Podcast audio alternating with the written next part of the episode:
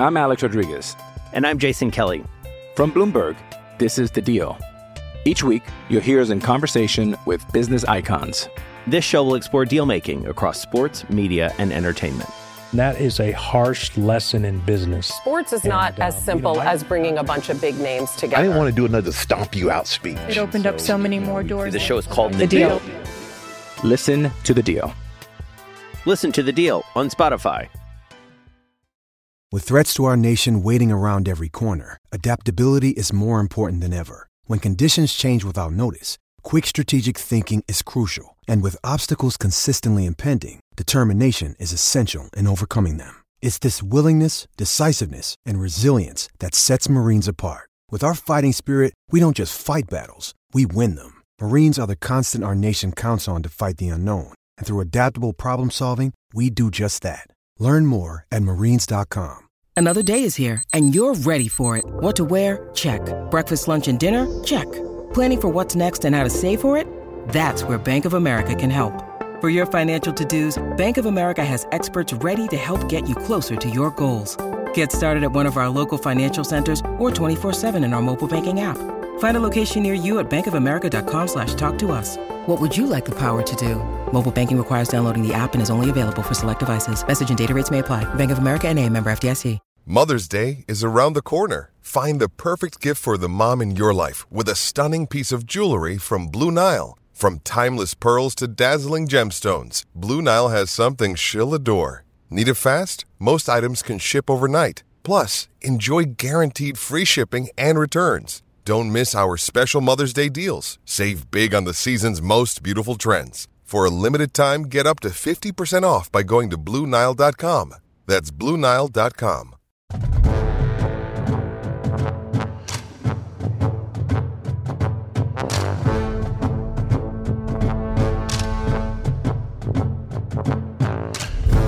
Hello, everybody, and welcome to another edition of Hangout in the Holy Land, the Land-Grant Holy flagship podcast. I'm your host, Gene Ross, and joining me, as always, is Josh Dooley.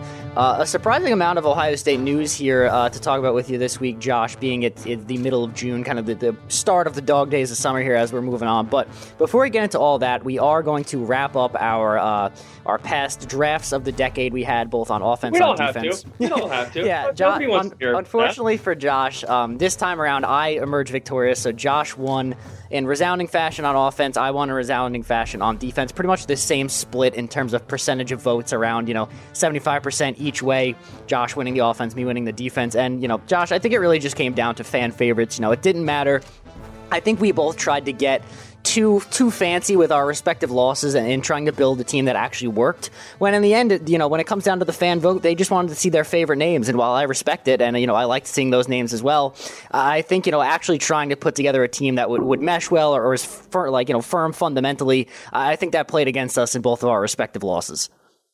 Yeah, for sure. And I wasn't I wasn't surprised that I lost this one. I was a little surprised I got my ass kicked, but kudos to you for picking a, a great team, obviously. And to your point, I think with this defensive one, I took a calculated risk. I went with some older guys with some uh, kind of bigger stat lines, but you definitely got the stars. That's hard to argue against. You got Chase Young, Nick Bosa, great corners. Whereas I tried to attack what I thought were like areas of weakness, and I thought my linebacker corps would have pulled a little bit more weight but you can't argue with the top three, four guys on your team. So, not altogether shocked by the results, and that's perfect harmony, right? Each co-host wins in resounding fashion on on either side of the ball, and that's what makes us a, a balanced team, I guess.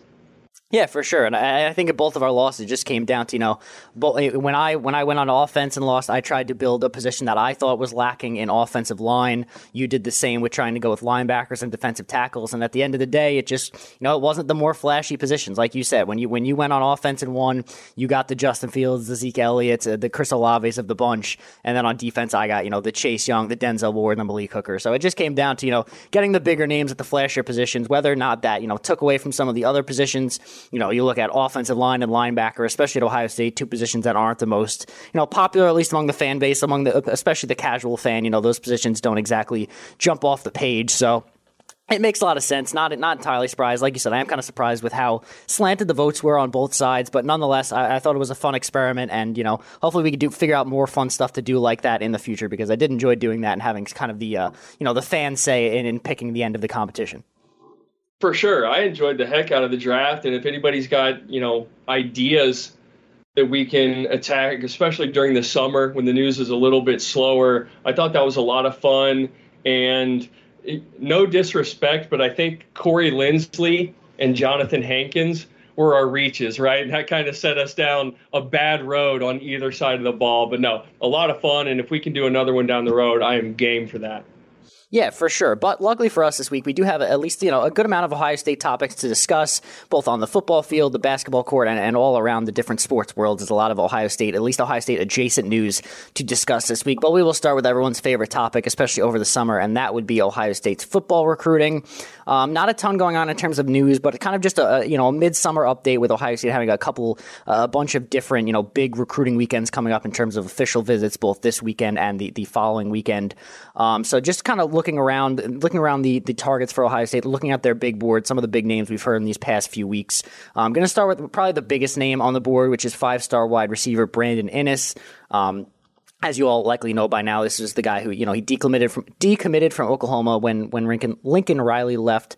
That was in last November. Everyone kind of assumed that he would follow Lincoln Riley to USC, but Ohio State has really made an impact in his recruitment. I think you could you know uh, thank Brian Hartline for that in a large way, and it's it's tough to deny Ohio State's track record when it comes to these wide receivers. You just had Garrett Wilson and Chris Olave go number ten and number eleven overall in the draft, respectively. You have JSN already getting top ten projections in next week's draft. You have an offense that under Ryan Day has been incredible each and every year, especially in the passing game. And it's on a team that has national title aspirations year in and year out. So you know, surely USC is still a very big player for Brandon Inniss with that relationship he built with Lincoln Riley. But, you know, it seems like right now Ohio State is the trendy pick, and I would consider them the favorite uh, for him right now, especially, you know, considering he tweeted just today, today being when, uh, Tuesday, that, you know, kind of a, you know, a little video graphic of him with with Ohio State and Ohio State edits and on his Ohio State visits. So, you know, if I had to pick a team right now for, for Brandon Inniss, it would be Ohio State, and I think that would be another massive win on the recruiting trail for Brian Hartline. Yeah, I think there's a lot of good momentum in Ohio State's direction. And we talked about it before. I don't want to continue to beat the drum or beat a dead horse, but I don't think that you can undersell the recent success within Ohio State's program at wide receiver with Olave, Wilson, even going back a little bit, Terry McLaurin. Now they've got JSN on the ascent. Uh, same thing with Marvin Harrison Jr. Uh, I don't want to go too far down that road, but some of his social media clips and the thing that, the things that Ohio State are posting, um, you know, the hype train behind Marvin Harrison Jr. is going crazy right now. But did you did you think, see that most recent picture they tweeted out of him? Yeah, he looked like one of the Avengers. Yeah, he is he is massive yeah, I think he's doing some great things with his body, nutrition, you name it. Um, and you and I have both talked about it before. We think he's going to be a star this year, but Inniss sees all that, and he sees all the different things on social media, the graphics that relate to Ohio State's draft success and offensive success and things like that. So it, just a lot of feathers in the cap for these Ohio State Buckeyes, and it's still very early in the process, but – good momentum. Uh, Inniss is going to have his official, his next official visit next week, uh, I believe, the weekend of the 24th. So, all good things going on right there. And if they could lock him down, that would just be uh, obviously the number one recruit in this class so far for Ohio State. But then I think you'll see a chain reaction after that, too, if they were to go out and get a commitment from him sooner than later. But, you know, we'll see. Yeah, if you're a top wide receiver in the country these days, be, you'd be hard pressed to not at least take a look at Ohio State when considering your options. If you're among mm-hmm. you know mm-hmm. one, one, of the best guys at that position, you know not only just with the the Brian Hartline and the development and, and the draft success, but also looking at the quarterback play under Ryan Day. You know, going from a Justin Fields to a C.J. Stroud, and then you know next year probably even probably like a uh, either McCord or you know of the guys on the list. You have you have uh, Dylan Raiola coming in in 2024. So the quarterback play doesn't look like it's going to be taking a step back anytime soon, and that certainly comes into play when you're a wide receiver having a good quarterback. And you know uh, USC does have Caleb Williams, but he's more of you know more of a bit of a more unproven commodity than a CJ Stroud. I think you know CJ Stroud's as kind a of passer, definitely. Yeah, and you know CJ Stroud's being pegged as potentially the number one overall pick in next year's draft. So you know I know Brandon Inniss wouldn't be playing with CJ Stroud likely, but uh, you know, in that kind of scenario, when you have quarterbacks developing at that rate, it, it, makes your life that much easier as a wide receiver. But speaking of quarterbacks, um, Ohio State has potentially found, I think, its quarterback in 2023. We know that they still want to get, you know, a big name in there for that class, even though they do have Raiola in 2024. And the guy that they seem to have honed in on right now is four star quarterback Austin Novosad. Um, he's been committed to Baylor since December, but Ohio State's really been making a push for him as of late. He's the number 13 quarterback in the class, number 255 overall. Not quite the you know the uh, caliber of quarterback we've seen under Ryan Day, but I think you have to kind of trust his his process here, trust his uh, you know his evaluation of talent at quarterback, and so maybe they see something in him that other people aren't, and they think he's better than his recruiting ranking says. But he did he camped at Ohio State on June 1st. He just returned for an official visit on June 10th. He has an official visit with Baylor coming up this weekend, but he does expect to come to you know a decision in late June and early July whether he's going to flip to Ohio State or remain committed to Baylor. So a big name to look for here at the quarterback position in that 2023 class for Ohio State, and we should know, you know, sometime towards the end of this month or early next month whether he's going to stick with his original commitment or come over to Columbus. I think it's kind of funny when you say he camped at Ohio State. I envision like a tent on the oval for some of these guys, right? But this is where Ohio State can pick and choose and take some swings. I think you know he's already verbally committed to Baylor Ohio State can just kind of throw that out the window and say, look, I, I don't care where you're committed, who you've pledged your allegiance to. We're the Ohio State Buckeyes. Look at our room. Look at the talent we've got coming in, and you know, give us a look.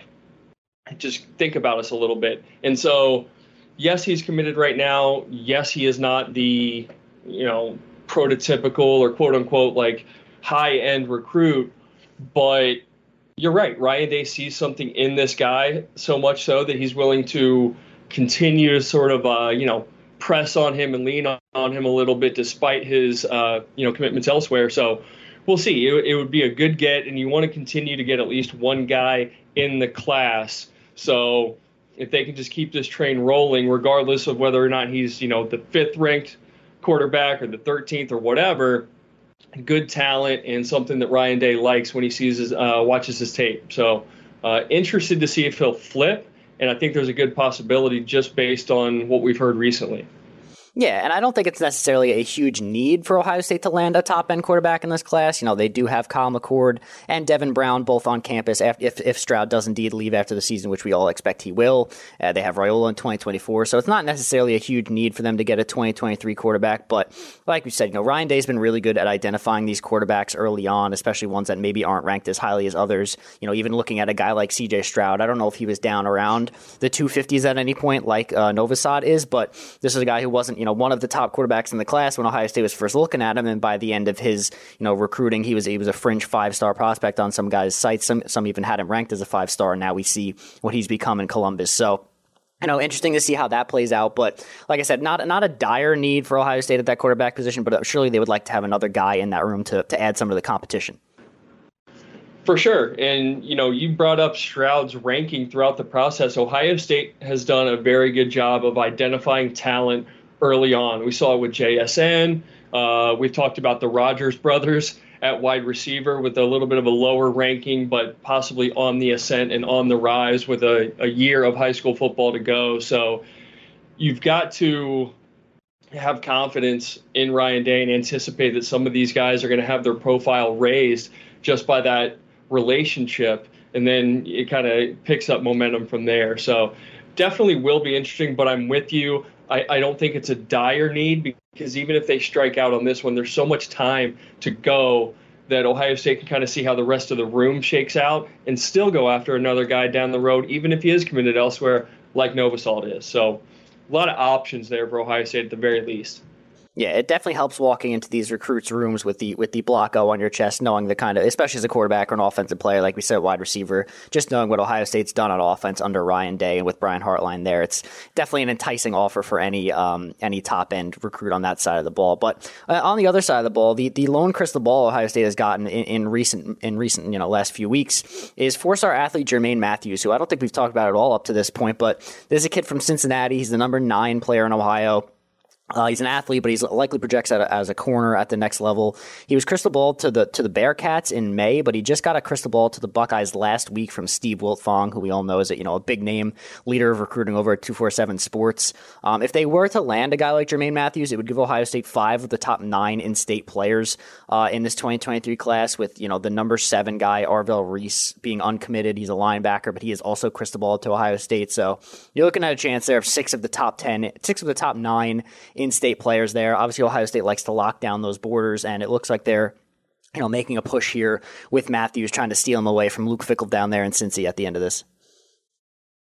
Yeah, and I was not familiar with Matthews. I'll be completely uh, honest here until his name was sort of mentioned. Watch a little bit of his tape. He's another Cincinnati guy, so Ohio State continues to try and build that pipeline or keep that pipeline in through Cincinnati, Ohio, and this could be a potential steal from UC or one of the other schools like that. So another guy that Ohio State has ad- identified as having potential because when you look at his ranking, 25th athlete, uh, somewhere like the 350 range nationally, but you know goes back to our last point. They ident- identify these guys, these wants and these needs early. So Matthews is one of those guys, good size, six foot, 175, sort of a blazer. So um, the secondary has been hit hard um, on this recruiting trail, but you can never have too many athletes and you can never have too many DBs in the room. So this would be another good get,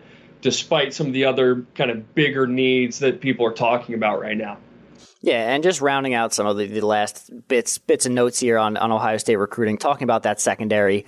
Um, Ohio State does seem to be trending with five star safety Caleb Downs, the number one safety in the country, number number eleven player overall. He has an official visit scheduled uh, in Columbus on June twenty fourth. Would be a massive get, probably likely fighting um, you know Alabama the hardest in that one. Uh, also in the secondary of the former Georgia commit Kayin Lee, uh, cornerback, still crystal ball to Ohio State. Buckeyes appear to be the front runner in that recruitment as well and just kind of bouncing around a bit. Some of the other top targets here, they're still very much in on uh, linebacker Tackett Curtis and offensive lineman Olaus Alinen. Uh, those are both still very much on Ohio State's radar. You have uh, Matayo Uiagalelei, the younger brother of quarterback DJ Uiagalelei at Clemson, who is just coming off an official visit with Ohio State, which by all accounts appeared to go very well. Um, they're still playing the waiting game with Carnell Tate. He says he's already made a decision. He'll be choosing between Tennessee and Ohio State, so we're just kind of waiting on that uh, official announcement to be made and, you know, how much of the bag was thrown at him from Tennessee to try to switch that one. So we'll see how that plays out. But those are really some of the the big names to keep an eye on. Josh, did you have anyone else on your list, or any of those guys that you wanted to uh, you know expand upon further before we you know get get get the rest of our recruiting out of the way? A couple of guys. So Troy Bowles is also visiting next week, the linebacker out of Georgia. His commitment, kind of the news had gone quiet for a, a period of time, and maybe we thought that Ohio State was out on him or his interest was waning. Um, and I still think they're going to be fighting against Georgia and Alabama and schools like that for his services. But um, he's a guy that I've wanted to bring in for a long time or that I was excited about for a long time. Really like rangy, athletic, three down linebacker. So if the interest has kind of picked back up, I think that could be a huge get or a huge target. And the fact that they're getting him in next weekend with all of these other recruits. I mean, June 24th is going to be a huge recruiting weekend for Ohio State. I wouldn't be surprised if they get a commitment, to be completely honest. Um, so that was another guy. And I wanted to talk about Carnell Tate. You mentioned the Tennessee flirtation or relationship that's going on there. He's been pretty active on social media. Excuse me. And uh, he had even said something like, you know, you can make it to the NFL from anywhere. It seemed like Tate was a lock at one point or another. And right now, I'd say it's probably a 50 50 call. What is your gut kind of telling you on Carnell Tate? And do you think that Tennessee interest is real? Or do you think he's trying to, you know, play with people's minds and keep them guessing and things like that? Yeah, it is. It's a bit tough to get a read on him. Like you said, he is very active on social media, so he's always putting out, you know, putting out little flares here and there, trying to get people to think one way or another. But yeah, like just like you, I thought for sure he was an Ohio State lock at one point. Now I'm a, a little less certain. I know that Ohio State, you know, their top two wide receiver tandem would obviously be to land Inniss and Tate. But you know, I, I think if they're if they're really focused on Inniss and they land him, I think there's other options out there to to pair with him. Uh, you know, upper echelon receivers as well. If they miss out on a guy like Carnell Tate. Um, I don't really understand the you know the interest in Tennessee. I know there's you know extrinsic interest off the football field that maybe lead to that way, but you know I mean you look at Tennessee's offense. They did have Velus Jones just come out, but otherwise like they're not exactly a you know high flying offense, not exactly a wide receiver driven offense. So if, if you're a receiver of Tate's you know, caliber. I, I, think that, you know, Ohio State's offense would be better suited for you. But then there's also the fact that, you know, if you're in Ohio State's wide receiver room, there's a lot more competition. You might not get as much playing time right away. Whereas at a place like Tennessee, you're still playing in the SEC, but you also might get some of that early playing time. So I can understand um, if he does wind up going there. You know, I don't, I don't know what his, you know, I can't read his mind right now. He's not very, very open about which way he's leaning, but I think as of right now, all you know most of the crystal balls are still in Ohio State's favor. Obviously, that doesn't mean much if you know he's changed his mind and hasn't really told anybody. But you know we're just kind of waiting right now. I think it's a, a bit of a coin flip, and I, I, you know I'm interested to see which way he goes. But I think that you know Ohio State either way will be fine. They'd obviously love to have him. I'd love to have him on the team. He seems like a very good player and a guy that gels with a guy like Brandon Inniss as they've played together on seven and seven. But yeah, I, I you know I'm kind of it, it seems like it's kind of up in the air right now. I'm not really sure which way he's going and they've got the big time recruit coming in at quarterback too. I, I, don't have the kid's name in front of me. That could be part of the interest there in Tennessee's program and playing time. I think is another big one that you brought up. So it, it would be a loss, I guess, on paper, but to bring in a guy like Tate, that would just add to the embarrassment of riches. So if they were to miss out on him, I, I definitely don't think it's the end of the world. I'd still like to get him in here into Columbus playing for the Scarlet and Gray, but he's the guy that we brought up to where I'm probably the least confident in guys that have crystal balls or have been talked about as Ohio State leans. You know, Mateo Uiagalelei, Uiagalelei, gosh, I can't say that. Um, I, I, I don't think Ohio State's a, a front runner for his services, but Big Dave, you know, his dad really liked to visit, and they've um, talked, you know, said some really good things on social media. So that could sort of be a surprise, maybe similar to JTT, where I, I don't think it was a surprise per se, but I think he gathered steam or Ohio State gathered steam later in the process, and then they landed this real big fish. It could be the same thing with Mateo, even though he's considering some schools out west. So that was another guy I wanted to bring up, but it's June, right? You know, it's we're looking for these clues from these recruits, and there's a lot of camp going on. And seemingly every camp that they go to, these guys react and post something on social media talking about how much they love their visit and this, that, and the other. So a lot of things left to be determined, but I think Ohio State as a whole is just in a really good place with a lot of really high end talents. And so I'm not concerned in the least bit about their entire 2023 class moving forward. Yeah, things to be things seem to be going well in Columbus as they usually do on the recruiting trail. I'm sure that they will, you know, do quite well for themselves when all is said and done. But like we both mentioned, a couple of big recruiting weekends coming up for Ohio State this month. Wouldn't be surprising to see a couple of commitments by the end of this month. So if any of that happens, we will obviously be, you know, coming to you with more in-depth looks at some of the guys they land, some of the guys they don't land, things of that nature. But you know, as we move on here from Ohio State recruiting into more Ohio State football news outside of the recruiting world, um, a, a former Ohio State player, current Notre Dame head coach, has found his way into the headlines once again, um, taking shots at Ohio State seems to be a, a, favorite pastime of Marcus Freeman these days, uh, which is kind of odd because, you know, I think, Josh, in the beginning of, of this whole saga, I think Ohio State fans were more or less happy for Marcus Freeman to get that Notre Dame job. This is a guy that Ohio State fans were clamoring for when he left Cincinnati originally. They wanted him as their defensive coordinator. He wound up choosing Notre Dame, and now he is earning the head coach role there. But, you know, these days it's getting harder and harder to root for him because it seems like every couple of weeks or so he's taking a new shot at Ohio State. This time, taking a shot at the school's academics. Uh, he was quoted as saying, You don't go to class at a place like that, referring to Ohio State. He said, Okay, take some classes, show up for your appointments, but at Notre Dame, you're forced to go to class every day.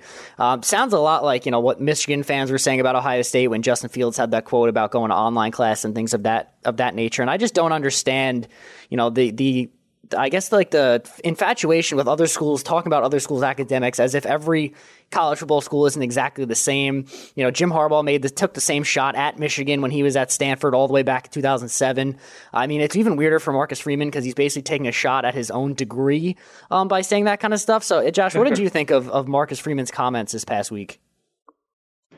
Don't love it, don't appreciate it, um, but more so than that, I really just don't understand where it's coming from. Um, it kind of makes me wonder if there is or was some bad blood going back to 2011. You know, Marcus Freeman spent a year in the NFL, came back and was a grad assistant for Ohio State in 2010. And then he moved on in his coaching career, Kent State, Purdue, yada, yada, yada. Um, and so I don't know, maybe there was a missed opportunity in his eyes for him to kind of come back and be a part of the Ohio State staff. I, I don't know that. I'm just guessing at this point. But I also don't recall, uh, you know, Ryan Day taking any shots at Notre Dame. I, I don't feel like he's come out and said anything about Marcus Freeman or the fact that he's an unproven coach or that Notre Dame hasn't been successful in a big bowl game in over a decade. I mean, he could clearly take those shots if he wanted to, but I haven't heard anything from Day's side or his point of view. So yeah, just sort of puzzled by the whole thing with the academics. And, you know, when he first took the job, he didn't say anything about Ohio State per se, but he, he said that you come to Notre Dame to compete for national championships. You can't get that elsewhere. Not real sure what the hell he was talking about when he uh, made that statement or those statements. But yeah, it's just sort of a, an odd thing. And uh, I, I don't want to lay out any guarantees or anything like that so I don't want to talk too much about the season opener, but he's saying a lot and he's talking a lot. And for an unproven coach going to Ohio State to coach your first game, uh, well, I guess it would be his second. He coached the bowl game. Um, but as the head coach to walk in here as, as a young guy against a very proven and successful coach in Ryan Day, I think it's just he's treading in dangerous waters but, you know, who the hell knows? If he's able to back it up and they pull off an upset, then he looks like the big winner, right? But I think that that's a lot to kind of take on. And I think it's going to put some pressure on him. I think it's going to put some pressure on his players and his own program. So we'll see. You know, we're a couple months away, and I I, I hope that Ohio State uses it as motivation. You know, these guys have heard it. You know, Ryan Day has heard it. Ryan Day is a guy who coaches with a chip on his shoulder. You know, he talked about hanging 100 on Michigan and things like that. So maybe he can use this as a little bit of extra motivation. Not that he needs any, but it definitely adds some intrigue to this season opener uh, for sure. Yeah, that was kind of one of my big takeaways. It's that, you know, Marcus Freeman, first game of the year, coming into Ohio Stadium to play Ohio State, who themselves is, you know, not, nothing against Notre Dame personally, but is looking for kind of a bit of revenge after the way the last season went, looking to turn things around. You're just giving them all of this bulletin board material for really no reason, like you said. I haven't seen any, you know, whether it's Ryan Day or his players, I haven't seen anybody taking any shots at Notre Dame. I haven't seen them really talk about the Notre Dame game at all. They're still just kind of focused on, you know, building their own team and fixing the, the problems they had last year, just intrinsically not talking about their opponents on the year. But it is just odd. I mean, this isn't the first time, like you said, he's made comments before.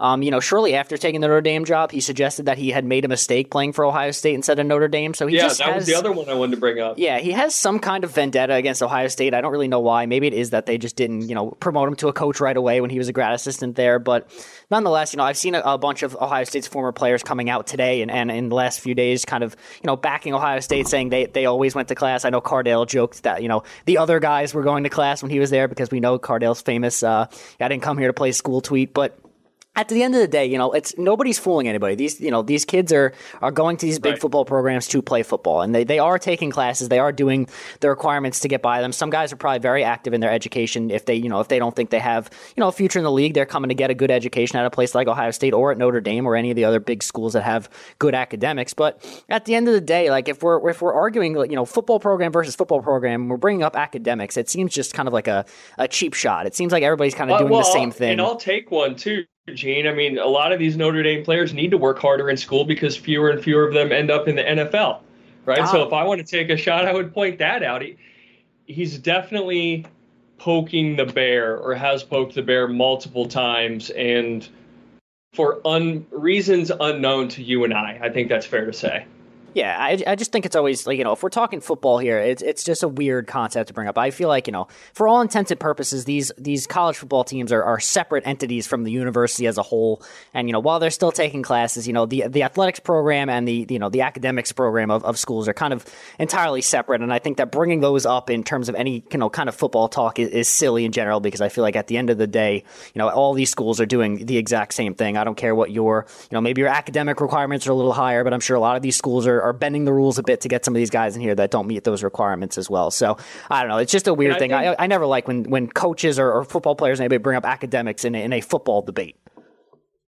Yeah, I think it's less and less important, and I think you see it less and less with older coaches. You know, I, I, I extrapolate it out and I look at a school at a sport like basketball, right? And I, I was never a Coach K fan. I was never a Duke fan, but that used to be something that he alluded to that you know school and classes they were more difficult at duke because it's a small private university and this that and the other.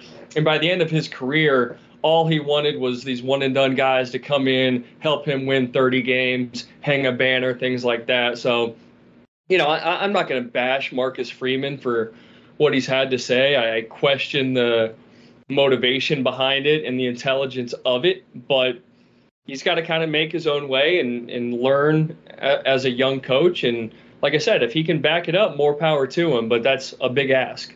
Yeah, I, I think it's it's just a silly, and you know nothing against Marcus Freeman personally. Like I said, a lot of Ohio State fans, I'm sure, were rooting for him and are rooting for him to succeed at his at his new job. But it does seem like an odd thing to just keep continually taking shots at the school that you are going to play as a big underdog on the road in the very first game of the season. I wouldn't recommend it, but like you said, if he could come in and pull the big upset and, and back it up, good for him. All power to him. But it just seems seems unnecessary and silly at, at this point in the year to bring up stuff like that. But kind of expanding our scope here, moving moving outward in the rest of the college football world. We did get some more college football news in terms of uh, conference realignment.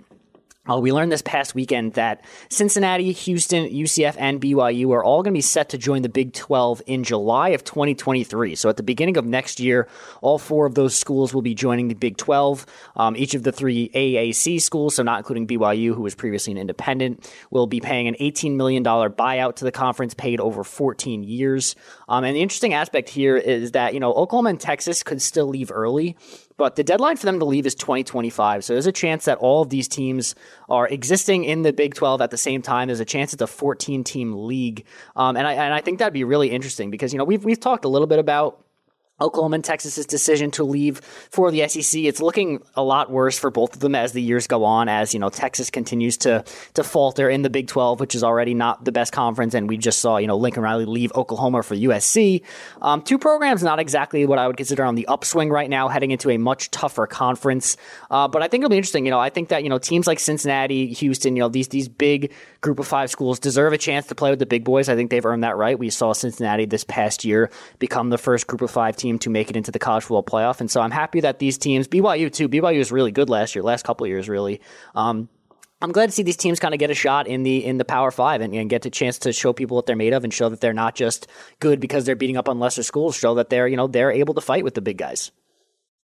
Yeah, I think this is a smart move by the Big 12 to try and keep the conference alive, keep the uh, conference thriving, bring in a school, especially like UC.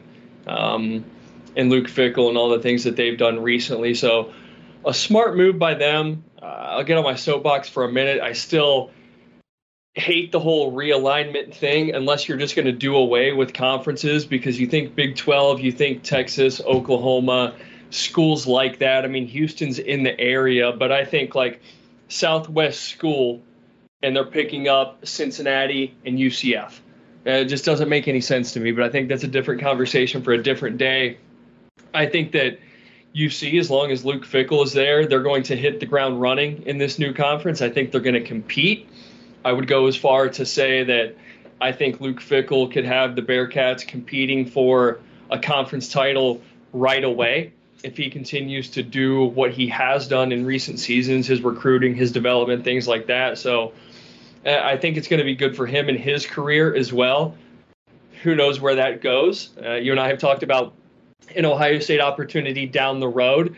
But if he ends up in the Big 12 and that conference continues to be considered at least one of the big boys, even if they're not, you know, maybe a major contender each and every season, who knows? You know, this could be a really good thing for Luke Fickell and the longevity of his career at Cincinnati in particular if they go there and are successful. So I and I think this is moving the timeline up one year if I'm not mistaken. So money talks and competition and pedigree in college football it talks. So you know that Cincinnati and Houston UCF wanted to get into the Big 12 sooner than later. They were able to move that timeline up. So it will be interesting if they have the 14 teams, but we've seen other conferences with 12, 13, 14 teams already have to get creative with the the scheduling and things like that. But I'm looking forward to to seeing what Cincinnati can do in that conference, especially if Oklahoma and or Texas stays for at least a season or two. Yeah, it'll definitely be interesting. And, you know, whether those teams are there or not, I think you're looking at, you know, maybe a school like Baylor uh, with Dave Aranda, what he's been able to do down there. I think he's a very mm-hmm. good head coach. I think they're probably going to be, you know, maybe a front runner in, in, that conference for a while, especially after Oklahoma and Texas leave.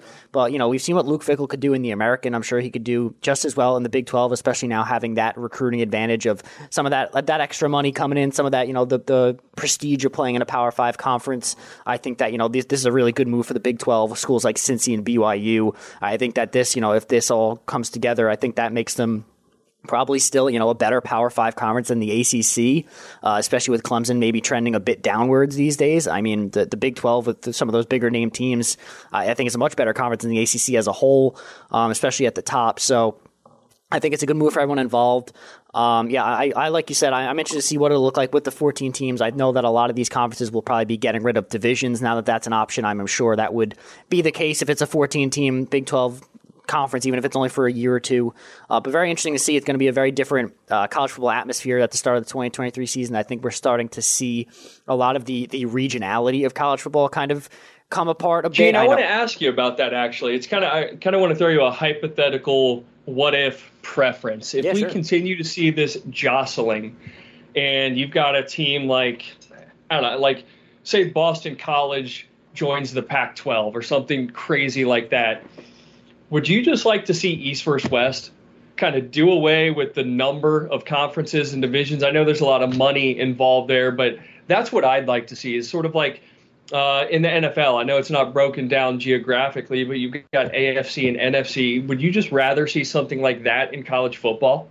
Yeah, and I, I think we've briefly touched on this a bit before, kind of the idea of like a, a college football super conference uh, where, where some of these bigger name teams just kind of break off from the sport as a whole, break off from the NCAA and just form their own conference. You know, you have Ohio State, Alabama, you know, USC, all the big names from all around the country kind of coming together, making like a 30 team sort of conference and just having, you know, their own college football playoff among the biggest teams because, you know, we've seen, you know, over the years, the gap between the, the top and the bottom of college football gets larger and larger every year. There's only really probably about 10 to 12 schools that have any legitimate shot of, of making the playoff and even less that have a chance to win it. So I, I wouldn't be surprised if we start to see more and more of that, especially with like I you know like I brought up the you know, the regionality of the sport is kind of breaking away as we see it. We see a lot of these teams moving around. You know, it used to be, you know, the Big Ten was all in the Big West, the Big 12 was all in the South, all that other stuff, the SEC all in the Southeast. And we're kind of getting away from that a bit more with, with more and more conference realignment. We already saw, you know, Maryland and, and Rutgers are very hardly in the footprint of the Big Ten, but they're in there. Now you have teams like BYU and Cincinnati in the Big 12. And, and the more that teams start to move around and, and break away from their region, their geographic region of their conference, I think we're getting closer and closer to that sort of happening, which I don't, I don't know know if I particularly like. I kind of like the regionality of college football. I think it's cool, and you know, I think it kind of stinks too. that it stinks that like the you know the Big Ten conference title isn't as as important as it used to be.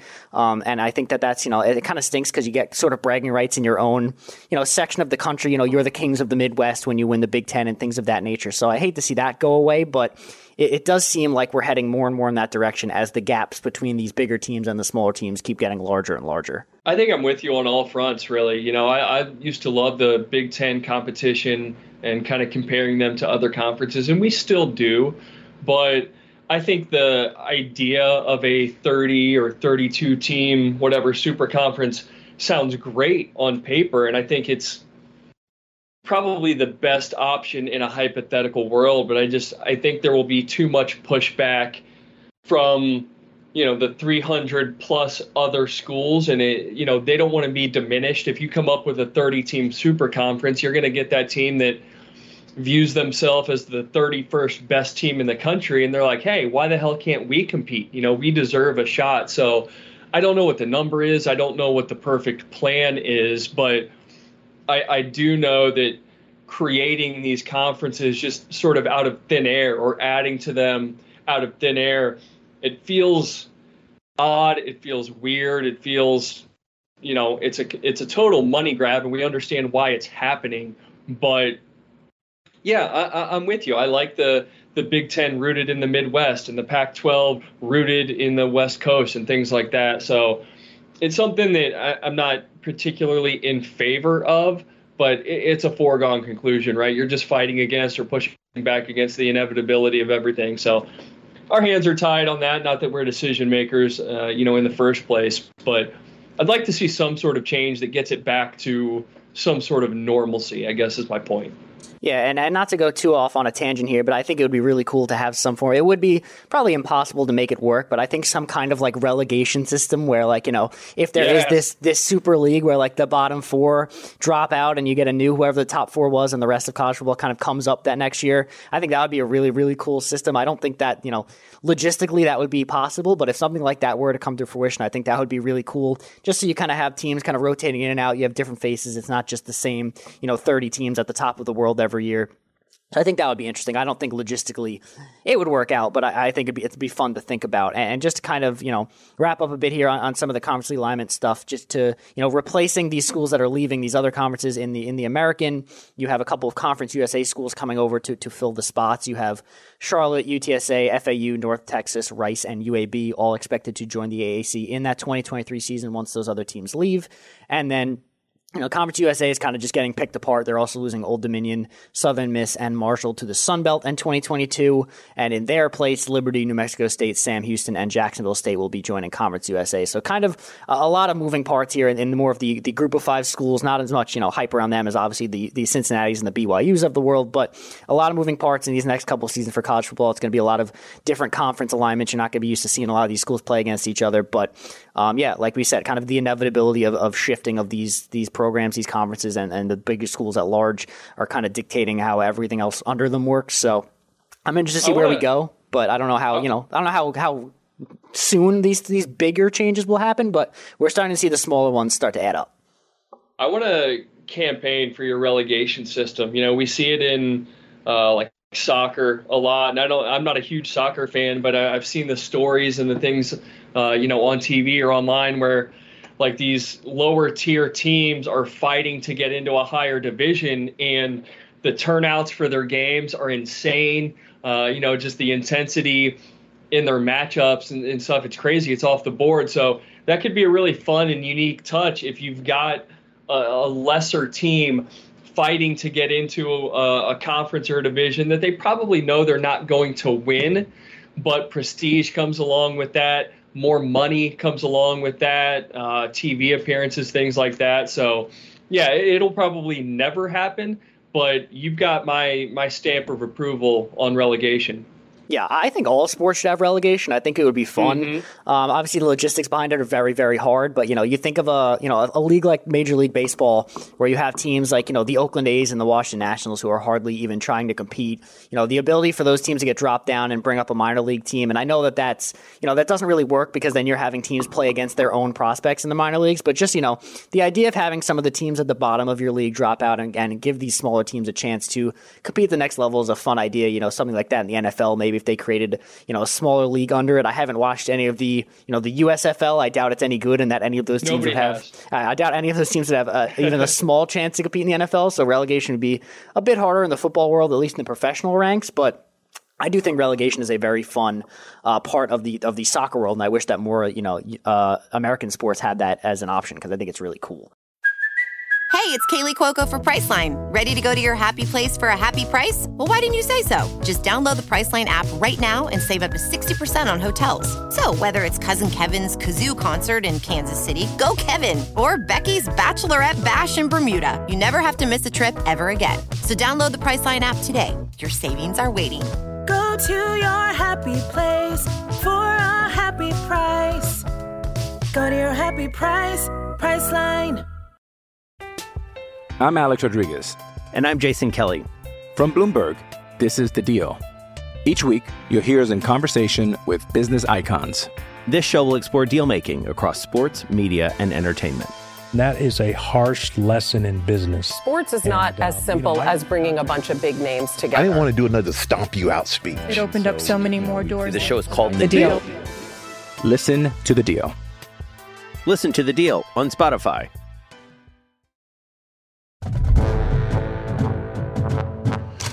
Uh, moving on to other American sports, shifting from the football to the basketball court, um, we're up against the NBA draft, Josh. It is next week. It has come up on us fast. Um, so with, this is kind of our opportunity to give some of our you know final thoughts on the NBA draft before it happens next week. We just saw uh, Malaki Branham receive a green room invite to the NBA draft. He will have a chance to hear his name called in person seems to be shooting up the draft boards, very likely to be, you know, a, a late lottery selection. Um, he was one of only 16 players to be invited to the draft. There's a chance that they send out four more invites, which would, uh, you know, put EJ Liddell on the brink of maybe receiving one of those. He's the number 20 prospect on ESPN's top 100, and I think that's kind of how they see it and decide who gets those draft invites. So Liddell could be joining Branham at the draft, but Josh, this is our really our last chance before the draft happens to give our, you know, our opinions on what's going to happen in, in this in this year's draft with Ohio State having two players likely going in the first round. Yeah, a lot of good momentum for both of these guys. I've looked at a lot of mock drafts. You mentioned uh, Malaki Branham being invited to the green room. Seems like he will end up somewhere in the lottery, or, you know, I think the lowest I've seen him in a mock draft is like 18th. So he's had some good individual workouts, and we're rooting for him. You know, I, I've been on a number of podcasts with you, and I've written about it. I I don't know how I feel about Branham's upside in the NBA, but I'm going to root like hell for him. I just, in my amateur, kind of unqualified opinion, he seems a bit one dimensional to me right now, and a guy who thrives in the mid range, and you don't see that a lot in the NBA. But he's a young guy. He's got one season of college basketball under his belt. So he could really grow and develop and turn into a superstar. So I have I have high hopes for him against sort of my own kind of thought process, but I want to see him do well. If he goes in the lottery, great. If he ends up, I don't know, going to the Cavs at number 14, I think that would be awesome to keep him in state and near his high school, kind of where he grew up and uh, learned the ropes and established his name and things like that. So that would be really cool. And as far as EJ Liddell goes, I've been pounding the table for him since last year. I think that he will be a guy who can go into the NBA and contribute right away. I, I'm not saying he's going to be a starter or he should be a starter as a rookie, but three years of production at Ohio State got better each and every season. Worked on his game, worked on his body, got in great shape. He's expanded his range. He's now a good shooter, great defender for his size. And I kind of relate it to the NBA right now in the finals, which I've been watching every game. Um, EJ Liddell is not Draymond Green, first and foremost. Uh, but you look at his size and a guy who can do a lot of things. Maybe EJ Liddell can learn a couple of those uh, and add things to him his game. Or Grant Williams, who plays for the Celtics, sort of a quasi undersized power forward, but gives you pretty good defense. He can uh, step out and hit a three. He's a role player. He comes off the bench for the Celtics. So I, I see the Grant Williams role being more kind of relatable to EJ Liddell right now. But as a guy who has gotten better every year, I don't know what the ceiling is for him. I don't anticipate him being an all star, but I wouldn't count it out. And same thing goes for Branham. I think that even though they had much different experiences in college, they are similar in the fact that they showed progress in their time at Ohio State. More so Liddell because you've got a, a larger sample size, but these guys are still getting better. I don't think they've reached their ceiling yet. Whereas you might get a guy who did spend three or four years at at uh, in college like Liddell did, but he sort of plateaued at a certain point. Neither of these former Buckeyes really plateaued, in my opinion. So I, I'm going to be waiting, and I'm going to be anticipating where they go. I watch the NBA draft every year. When it comes to NBA draft and NFL draft, I, I, watch all rounds, every pick. I'm a glutton for punishment. I just I like those drafts. I like the process and kind of hearing about the different prospects and things like that. So I think that these guys are eventually going to do well, whether it's year one, year three, year five, whatever it is. But I think that when you compare them to past Buckeyes, at least recent Buckeyes, I go back to like Keita Bates Diop. I, I thought he would be better in the NBA than he has been. He's been, you know, banged up time to time. He's bounced around a little bit, but I thought he would find a role. That hasn't happened. Whereas Duane Washington, I thought he might be a G leaguer, and he worked his way to the pros and he did some good things for the Pacers. So somewhere in between is where I see both of these guys falling, with maybe Branham having the higher ceiling if he can reach it. Yeah, and you know, Branham is the first one and done player for Ohio State since D'Angelo Russell, who we know went, you know, number two overall in his draft. Obviously, I don't think Branham is going to be taken that high. I don't think there's really a world where he goes top 10, but somewhere in that, you know, 11 to 16, 18 round feels about right. Um, that number 14 pick to the Cavs seems to be a very, very popular one. I'd say in probably about, you know, 75 to 80% of mock drafts, that's where they have him going. Um, Liddell's draft position varies a, a bit more, although I'm seeing a lot of that number 18 pick to Chicago. Um, so potentially really interesting there. You have the former Illinois Mr. Basketball and the former Ohio Mr. Basketball both getting to play in their home states in the next at the next level, which would be really cool. Uh, you know, I've also seen a couple of uh, you know Spurs for Liddell at 25. Um, so somewhere in that late first round for Liddell, mid to late first round there, and then somewhere in the you know the the late lottery for Branham, maybe mid first round. But Josh, do you think that there's a chance? You know, you brought up Keita Bates Diop. Do you think there's a chance that either of these guys uh, you know, maybe slide to the second round, maybe probably more likely Liddell than Branham. We know that, you know, I don't think that Keita Bates Diop was as highly touted a prospect coming out of college, but he was a guy that most people did expect to go in the first round. And by the time the draft actually came around, he wound up going, you know, mid second round to the Spurs. Do you think there's a chance that either of these guys fall out of the first round, or do you think they're pretty much locks for that first round? I do think there's a chance that EJ Liddell falls out of the first round because and I'm going to open my myself up to some criticism. NBA teams and talent evaluators and general managers are stupid.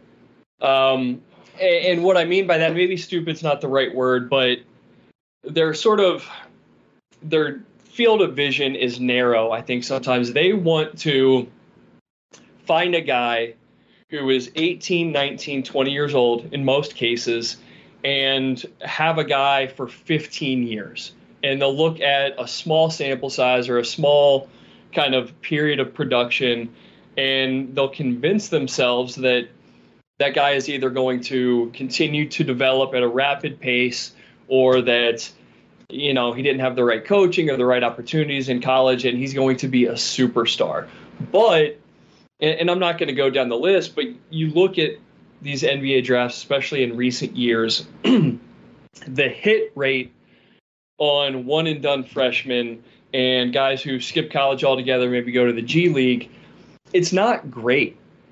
And so I'm a bit confused as to why these older prospects get pushed down the board like Liddell. But like I said, like every NBA team thinks that they're going to get a LeBron James or just take back to last year, Cade Cunningham, who was really good as a rookie, spent one year at Oklahoma State. They see one and done. They see the the five star recruiting prowess or profile that these guys had. And EJ Liddell was a hell of a recruit too, but they just they fall in love with the idea of getting their hands on a guy so young before he's even old enough to drink and they just imagine a 15 year run with this guy but I think that's foolish for a number of reasons. I think that guys fail. You know, I, I, mentioned the hit rate, but then in the NBA, you've also got this freedom of movement, um, the player empowerment era. Guys can sign a contract and 15 minutes later ask out. You don't see a lot of guys like Stephen Curry or Klay Thompson that they're playing in the finals right now that stick with a team for – 10 to 15 years. It's not as prevalent as it used to be. And so if you're looking for championship window, I don't think a guy who played one season and put up 13 points kind of equates to that. and I'm talking about Malaki Branham and just his production at Ohio State. Whereas you look at some guys who spent more time in school, and I think the hit rate is a little bit better. The ceiling might not be as high, but you know, for whatever reason, I think of like a Fred Van VanVleet or a CJ McCollum. I just have these guards in my mind for some reason who spent three or four years in school. Damian Lillard, who went to Weber State, no one had heard of him for a while. And those guys, like, the ceiling might not be as high, but the floor isn't nearly as low, in my opinion. So I'm big on sample size and looking for a guy who did it for a couple of seasons maybe and kind of has rounded out his game with some you know additional room for growth. And I wouldn't be the guy who drafted the the hot shot out of Europe who no one has ever seen play against NBA competition or the G leaguer who put up 30 points in high school but that's because he played you know on a crappy team and got to take 30 shots a game goes to the G League shoots 25% from 3 and the team's still thinking, well, hey, but you remember how awesome he was in high school. I'm just the proof is in the pudding, and I like some of these older prospects, but that probably puts me in the minority. And that's probably a very long answer to your question, but I, I feel a certain sort of way about it. No, I like the answer. You're definitely, you know, you're more of a knowledgeable NBA guy than I am. I don't watch a, a, ton of the NBA. I've watched a couple of these finals games that have been very entertaining, but you're definitely more, you know, in, in tune with the current day NBA. I do think it's a very strong uh, NBA draft class, which does play a bit, uh, you know, against EJ Liddell. But yeah, I, I, do think that, like what you said, these guys want the, the younger players that they feel are a bit more moldable rather than what's more, mm, I wouldn't say a finished product, but, you know, a guy who's more, you know, in tune with what he will be, what he can be with a guy like EJ Liddell. Whereas a guy like Branham only played one year, he's still young. You know, there's a lot that could still be built upon with him. I think he's a way more in, enticing prospect um, than a guy like Liddell. But we've seen Liddell. You know, Liddell's a very good player. He's good at both ends of the floor. He's, he gives you good offensive numbers. He could shoot the three ball. He plays great on defense. We saw him block a ton of shots this past year. He really improved his defense from year to year. So he's he's obviously a player that's also still improving. And I think that both of them do deserve uh, first round drafts. But you know, there's there's other factors that go into it. Like you said, we've seen it both both at the NFL and NBA level. These guys, you know, the the, the talent evaluator sometimes overlook a guy or, or kind of get stuck in a mold of a guy that they want, and the, the, some of these upper tier players don't get you know don't get selected because they don't fit that mold, but I think a guy like EJ Liddell could have a very long and successful NBA career, even if he doesn't, you know, isn't exactly what these guys are looking at with that, that first round potential. But I, I wouldn't be surprised to see them both go in the first round, which is what most mock drafts say. So we will definitely be looking forward to that next week. Um, and, you know, we had a ton of other stuff here written down, but we kind of went long on a lot of these other topics. So I don't know if we want to kind of go into some of the, you know, we could talk about the some of the NFL stuff just briefly with uh, with Terry McLaurin here as we move on to you know the broader Ohio State world and sports in general. Uh, Terry McLaurin here, uh, holding out for a new contract that he, he very much deserves. His rookie deal ends after this season. He's looking to be paid among the top wide receivers, which he certainly deserves. Um, he did attend workouts earlier in the spring, but he is uh, skipping the voluntary OTAs. Um, you know, for a guy that's probably the face of that franchise right now, far and away their best offensive player. He's had over a thousand yards receiving in each of the last two seasons without even a real franchise QB behind him. I think this is a guy that deserves top wide receiver money. We're seeing some of these other guys around him even in his own division, making you know 25 mil a year, upwards of that, as you know these these contracts in the NFL get bigger and bigger. Um, but you know Terry McLaurin should should get paid. He's a very very good wide receiver. He's made a huge name for himself in Washington, and you know despite the team not being much to look at or even knowing what their own name is, I think he's done a lot for them. you got me with the name. yeah, I, I'm glad you called an audible, even though we were kind of on basketball, just to recognize Terry McLaurin before we kind of wrap this thing up, you look at what he's done in his first couple years uh, in Washington with poor quarterback play, thousand yard wide receiver. His catch percentage is through the roof. He's got, he's got some of the best hands in the league, and he's a burner to boot. So the NFL wide receiver contracts have been all the rage this offseason with Tyreek Hill and um, you know Davante Adams and guys like that. And I, I don't know that I would put McLaurin in that uh, sort of club yet, but the quarterback play that he has dealt with is nowhere near that of Aaron Rodgers and Patrick Mahomes, right? That those other guys had. So I think McLaurin absolutely deserves to be paid like a top 10 wide receiver. Um, even if he's not in the top 10, he's in the top 15 for sure. But contracts and when they're signed come into play here.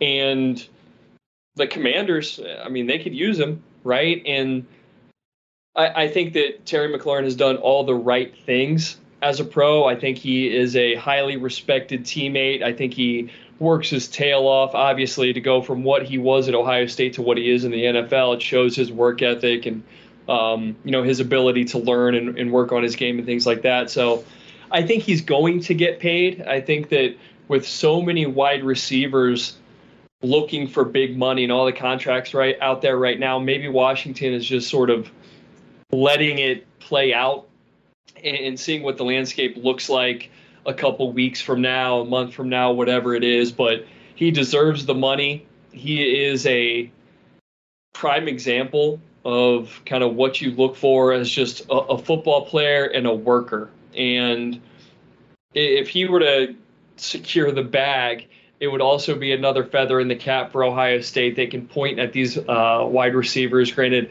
McLaurin and Day didn't have that that interaction, or or maybe a, you know a year when he was the quarterback coach. I don't recall, but another guy that you can point to from Ohio State that secured a big contract, and then you can extrapolate that out to different positions. Nick Bosa is going to be up for a big contract soon. He's going to get it.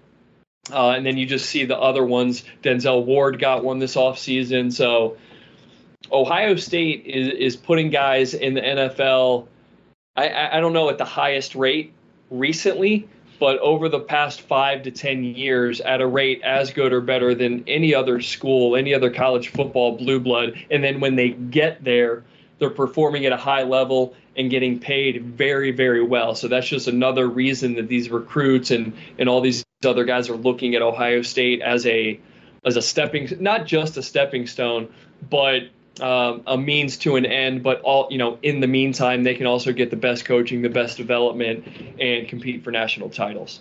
Yeah, and I'm glad you brought up the recruiting aspect of it because it brings the whole brings the whole podcast full circle. You know, these like you said, these big contracts Ohio State players are signing certainly play a, a factor in, in, that recruiting aspect. You look at some of the current highest paid Ohio State NFL players, uh, Joey Bosa at the top, five years, 135 million. You mentioned Ward's new deal, five years, 100 million. Lattimore, five years, 97 million. Michael Thomas, five years, 96 million, and then Zeke, six years, 90 million.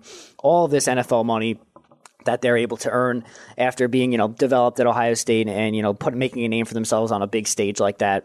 It all plays into that recruiting aspect. And like you said, hopefully McLaurin gets his money that he rightfully deserves. This is a guy that, you know, wasn't the, the highest touted player coming out of Ohio State, even on his own team in that NFL draft, but he has worked tremendously hard. You know, we always knew him as a special teams gunner. He was so good at that. And, you know, he's, he's parlayed that into becoming one of the better wide receivers in the NFL, the, the real face of that franchise on offense. And so hopefully he gets his deal. It looks like they're working towards that. They, they recognize the, the value that McLaurin brings to them. And it'll be fun to see, uh, you know, him playing next to now uh, Curtis Samuel in Washington, who they bring in, and then you know once Washington probably wins two games this year, they draft C.J. Stroud with the first overall pick. It'll be ni- it'll be nice to see the Ohio State team uh, represented well on the East Coast. Maybe I'll be able to get out to a game when they're they're playing in Washington, but nonetheless, um, yeah, we do hope the best for Terry McLaurin and his contract extension. Surely they'll get that done, and he'll get paid rightfully so, and that'll all tie into that you know that lovely recruiting that we started things out on. So everything comes everything comes full circle. Everything comes back to Ohio State as it usually does on this podcast. But nonetheless.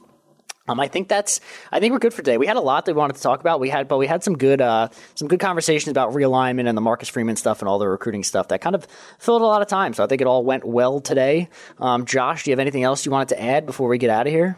No, you know it's it's funny. Gene and I talked prior to the podcast, and on our list of things, excuse me, to talk about, we had, uh, you know, the Nick Saban versus Jimbo Fisher thing, some baseball talk if we wanted to get into it, the PGA and LIV golf tours and all of that, but it, it just kind of goes to show that Ohio State football and basketball, it's the gift that keeps on giving. Even during the summer months when there's not as much going on, there's still plenty of content to be talked about and things to be talked about. So it's uh, you know, it's fun to talk about, it's fun to cover, it's fun to write about, all that good stuff. So um, no, I, I, don't have anything else, Gene. You know, and we'll probably have the same conversation next week where we're looking for a topic or two or five, and we're just going to stumble into something. So, not too worried about that moving forward. Yeah, you are correct. Ohio State football and basketball is definitely the gift that keeps on giving content wise, even in the off seasons for both sports. There's always a ton to talk about. Did want to give a quick shout out to uh, Canaan Smith-Njigba, uh, Jaxon Smith Yep. and Njigba's brother, who made his MLB debut today. He went one for one as a pinch hitter with a double. Uh, Ohio State tweeted out a picture of, of both Jaxon and Canaan at the game together. So shout out to them. A, a fun little, story for them. Now you'll have potentially, you know, next year, uh, two brothers, one playing in the MLB, one playing in the NFL. So shout out to the Smith-Njigba family. Some good genes going Well, on in that uh, family. Gene, Not to not to interrupt or prolong this too much, but if uh, the Chicago Bears don't protect Justin Fields, could have another future baseball player. I don't know if you saw he was at Wrigley Field. He hit one out, and we've talked about the Bears in the past. So a lot of these guys that uh, either go to Ohio State or are associated with Ohio State, they're they're dual threats and multi-talented. Oh, I, I- yeah, I definitely saw the the Justin Fields BP homer. So yeah, you know, if if the Bears continue to not give him any help, I'm sure he'll get. You know, not thing saying he'll get much more help because the Cubs aren't very good this year, but that's a story for another day. But yes, these these Ohio State players quite good athletes, uh, and apparently their families are as well. So shout out to the Smith-Njigba family.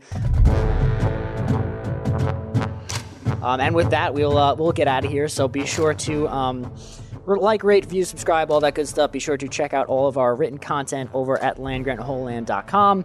We'll be back at you next week with another episode of Hangout in the Holy Land. And for Josh Dooley, I am Gene Ross, and as always, go Bucks.